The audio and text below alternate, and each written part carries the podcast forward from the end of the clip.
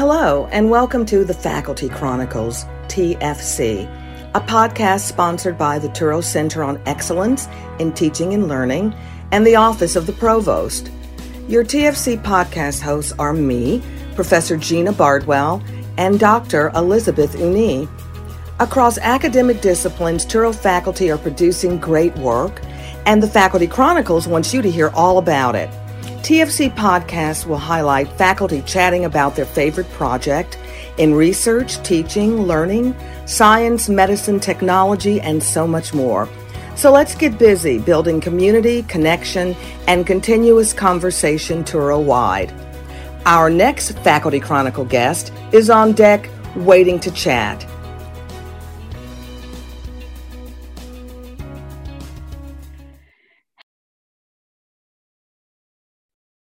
Welcome to a new episode of the Faculty Chronicles. I'm Elizabeth Unni, Associate Professor and Chair of the Department of Social, Behavioral, and Administrative Sciences with the Touro College of Pharmacy in New York. Our guest for the day is Professor Gena Bardwell. Gena Bardwell is the Director of General Education, Chair of the Department of Speech and Communication, and an Assistant Professor of Speech and Communication for Touro Undergraduate Division in New York. She recently received the prestigious 2022 Presidential Award for Service to Touro University from President Kadish. She teaches communication courses in public speaking and presentation, interpersonal and human communication, and event management. She co-hosts Touro University's podcast, The Faculty Chronicles. She chairs, co-chairs, and actively serves on over nine university committees half of which are appointments by President Kadish or senior management. She has presented at Touro's annual assessment summit in 2021 and 22, as well as has presented topics on best practices in communication and leadership for Touro's Graduate School of Education, Graduate Council, TCOM, and NYSCAS Faculty Senate. She was a senior operation manager at Scholastic in the Department of Communication where she worked with J.K. Rowling on her Harry Potter book tour. She also served as the director of special events at the New York Historical Society for five years. Gena, welcome to the podcast. Thank you. I'm very glad to be here and glad to be with you, Elizabeth. yeah, it is interesting when one co host can interview the other co host.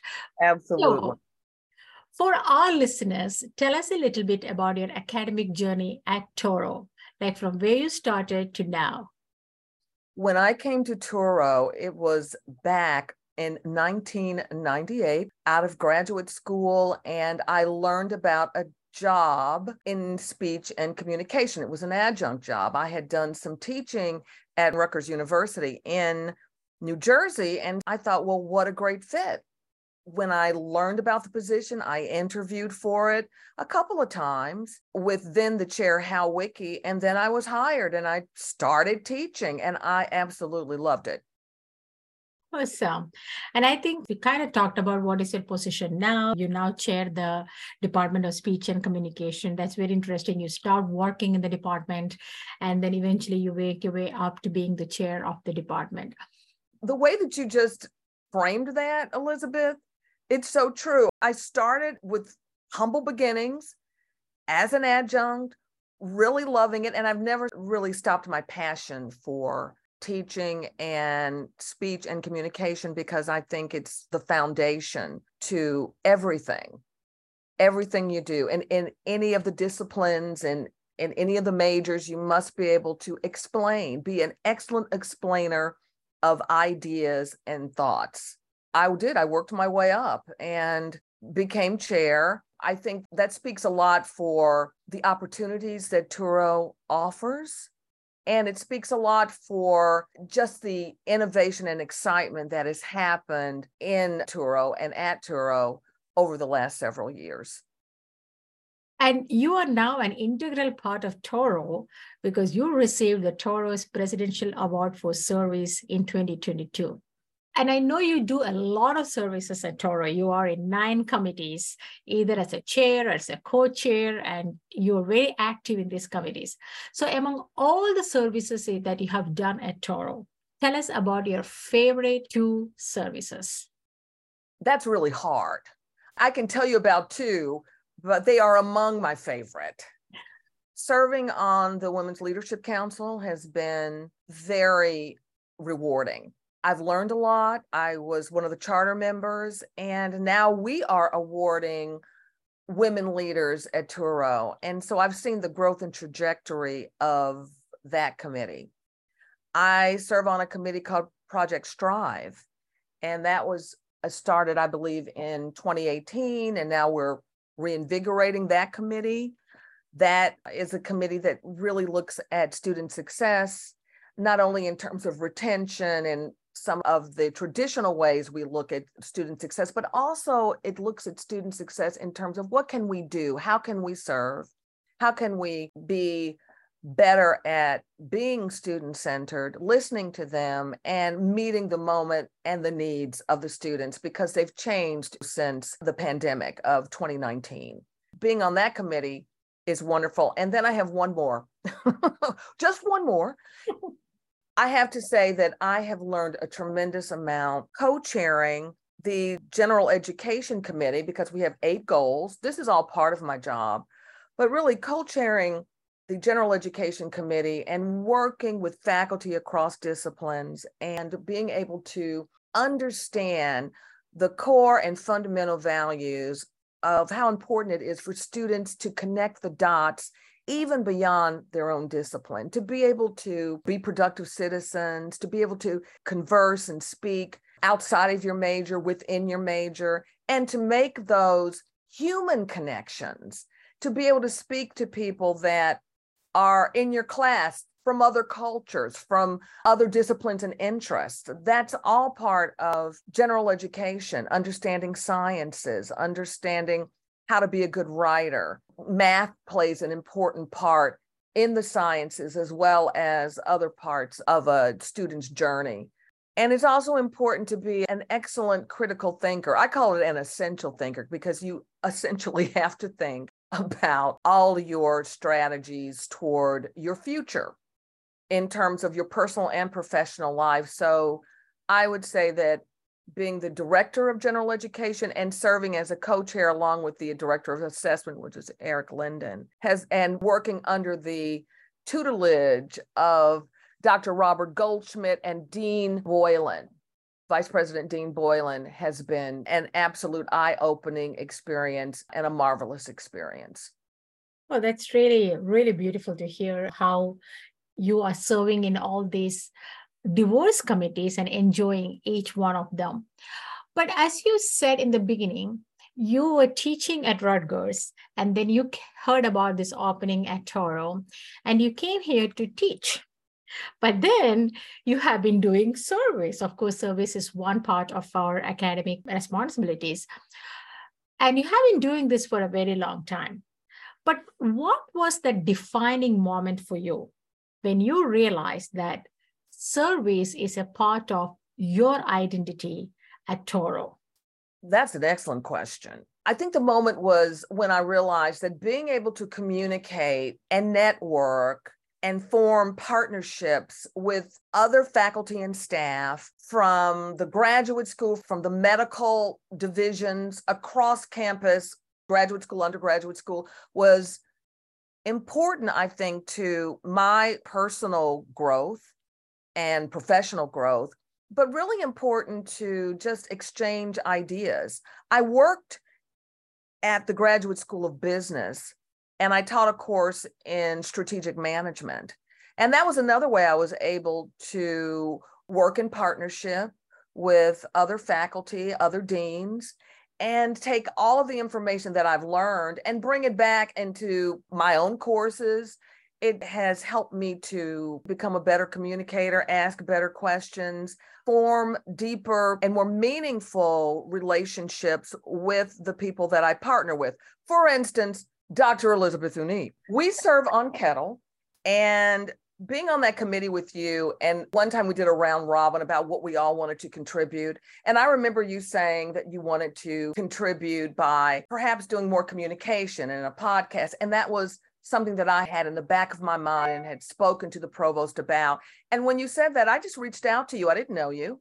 We'd never really had a, a conversation, but I knew and I just felt deeply that that was the right thing to do to at least ask the question Are you interested in partnering with me and putting forth a proposal to form this podcast? And you could have said, Well, no, I'm busy. I don't know you. Who is this? Blah, blah, but you didn't. You immediately said, I would absolutely love to form this partnership. Really, that's what it's all about. Sometimes it's just taking a leap of faith, jumping over the precipice and landing on your feet and making something happen that's positive. And I just feel really proud of being able to work with you and of the work that we've done to shape this initiative for Touro University, our podcast, The Faculty Chronicles. Dun, dun, dun. How do you like that? I love it.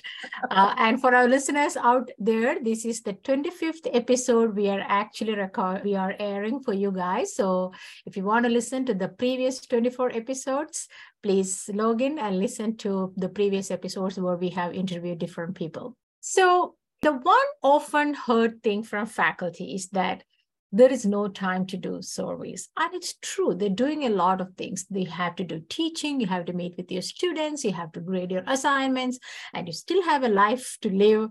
So, how did you find time to do all this service? Well, Nelson Mandela says everything seems impossible until you do it. You know that you have these initiatives, you have these meetings, you have these conversations that have to get done, they're on the calendar. You just buckle down. Sometimes it's a lot of compartmentalizing. It's just narrowly focusing on one thing at a time, trying to do what is manageable. And I will say that sometimes I, you know, I get off track. I think we all do. And I try not to beat myself up about it because if you beat yourself up about the moments where you feel like you are at your wits' end, then you just sort of tumble into those habits. So I try to compartmentalize, narrowly focus, look at what's ahead of me, plan what is the most important task that at hand that I must complete. Do I work from lists? Yes, I do. Do my lists look like uh, something that a mad professor would um, would have? Yes, because sometimes it's scratched out and I've written something else and it's all over the place. I tear it up, I throw it away, I start over. But I always keep in mind that I'm getting toward the finish line. This has to be done. What is the most important? What can I say, do first, do next, do last, and what can I ignore? And that's kind of my strategy. And I would say it works about 90% of the time. And then there's that 10% of the time where I find myself playing catch up. But for me, again, do first, do next, do last, forget about it. That's my strategy. That sounds like a great mantra. It's um, prioritizing, prioritizing, prioritizing. Very good. Yes. Prioritizing, yes. awesome. So, you know, we used to work in the college level committees within your school, within your department. There's a level of comfort there, right? You know the people around, you know your work. And then you're called by the deans or the provost's office or the president's office and say, hey, Gena, can we work on this thing? Now you are working at the university level where you don't know everyone around there. You need to reach out to the Touro College of Medicine or you need to reach out to uh, the Graduate School of Social Work and you have to get work done. How did that work for you? How did you become comfortable with that reaching out and working with different people? Of course your major is communication. This is what is your specialty in but how did that all work out for you?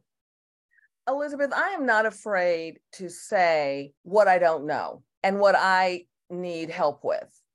And i'm not afraid to go to people that have that expertise and say i can learn from you and i think we can make this uh, a very good we can have a very good outcome from this particular project.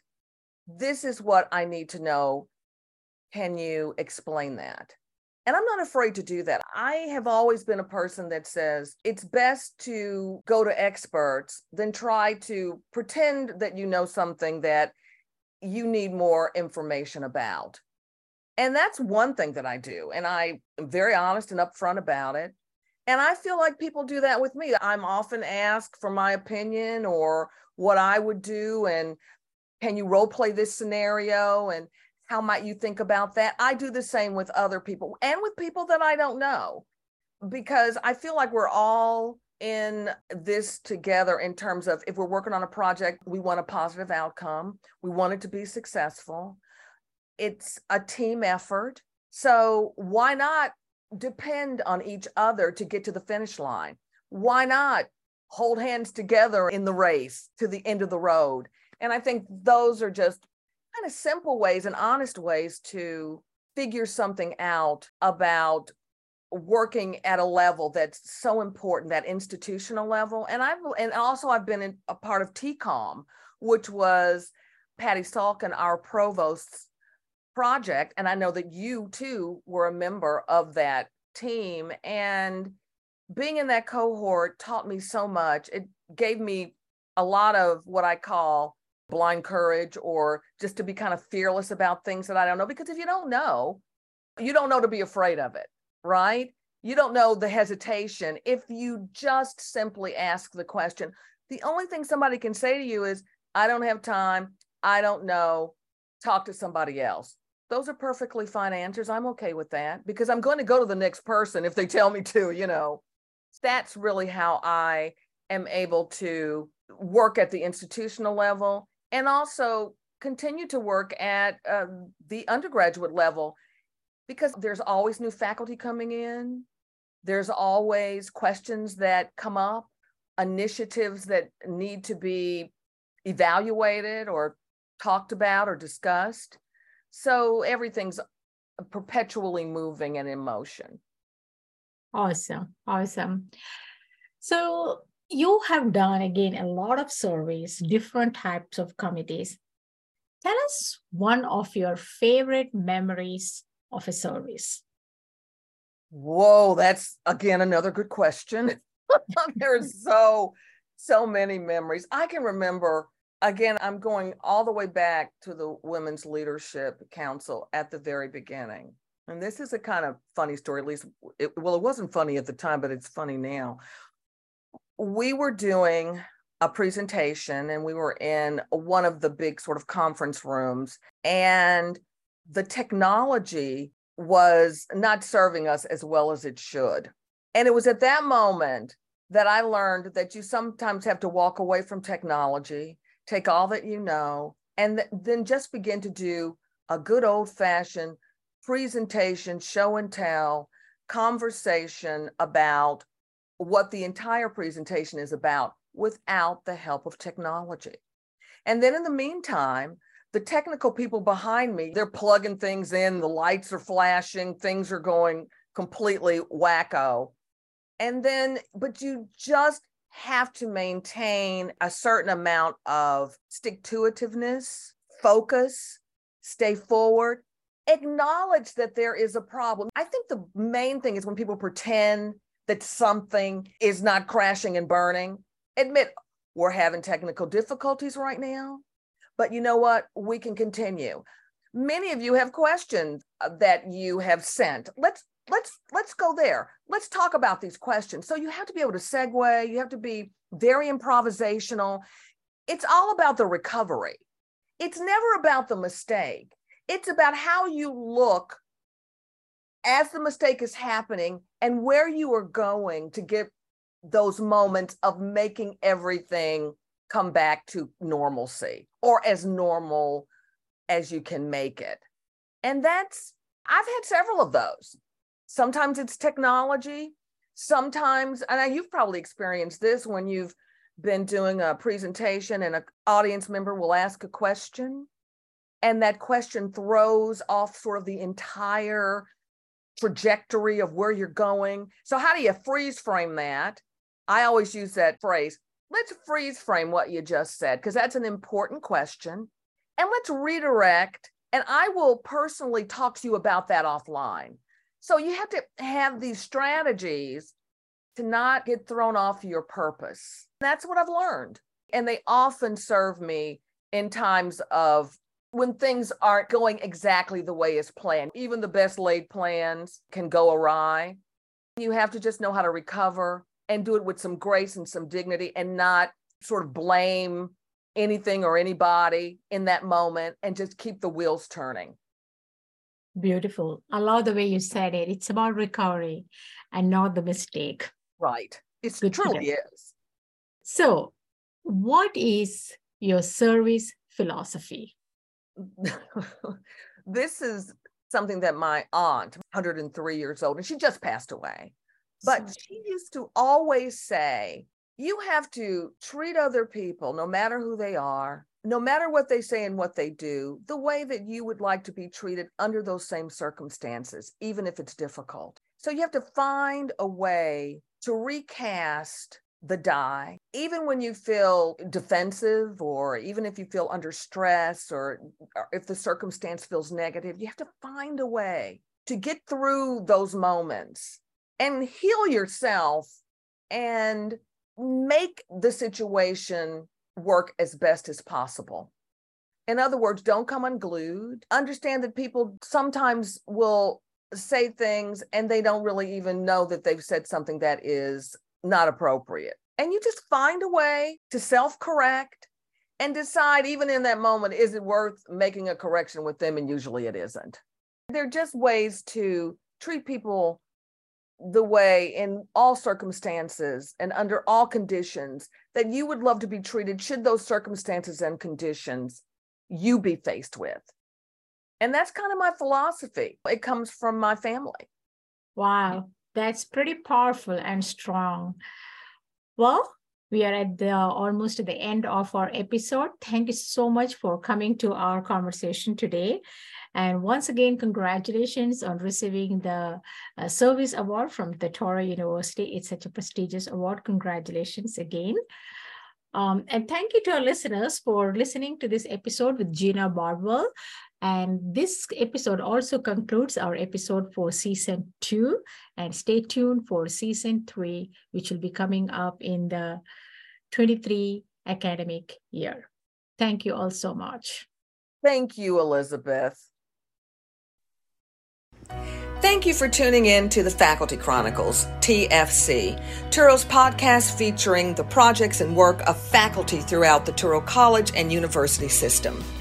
TFC is sponsored by the Office of the Provost and CETL, the Center for Excellence in Teaching and Learning. We hope you like what you heard and will keep listening. So join us next time on the Faculty Chronicles as we highlight and share faculty achievements that build community, connection, and continuous conversation.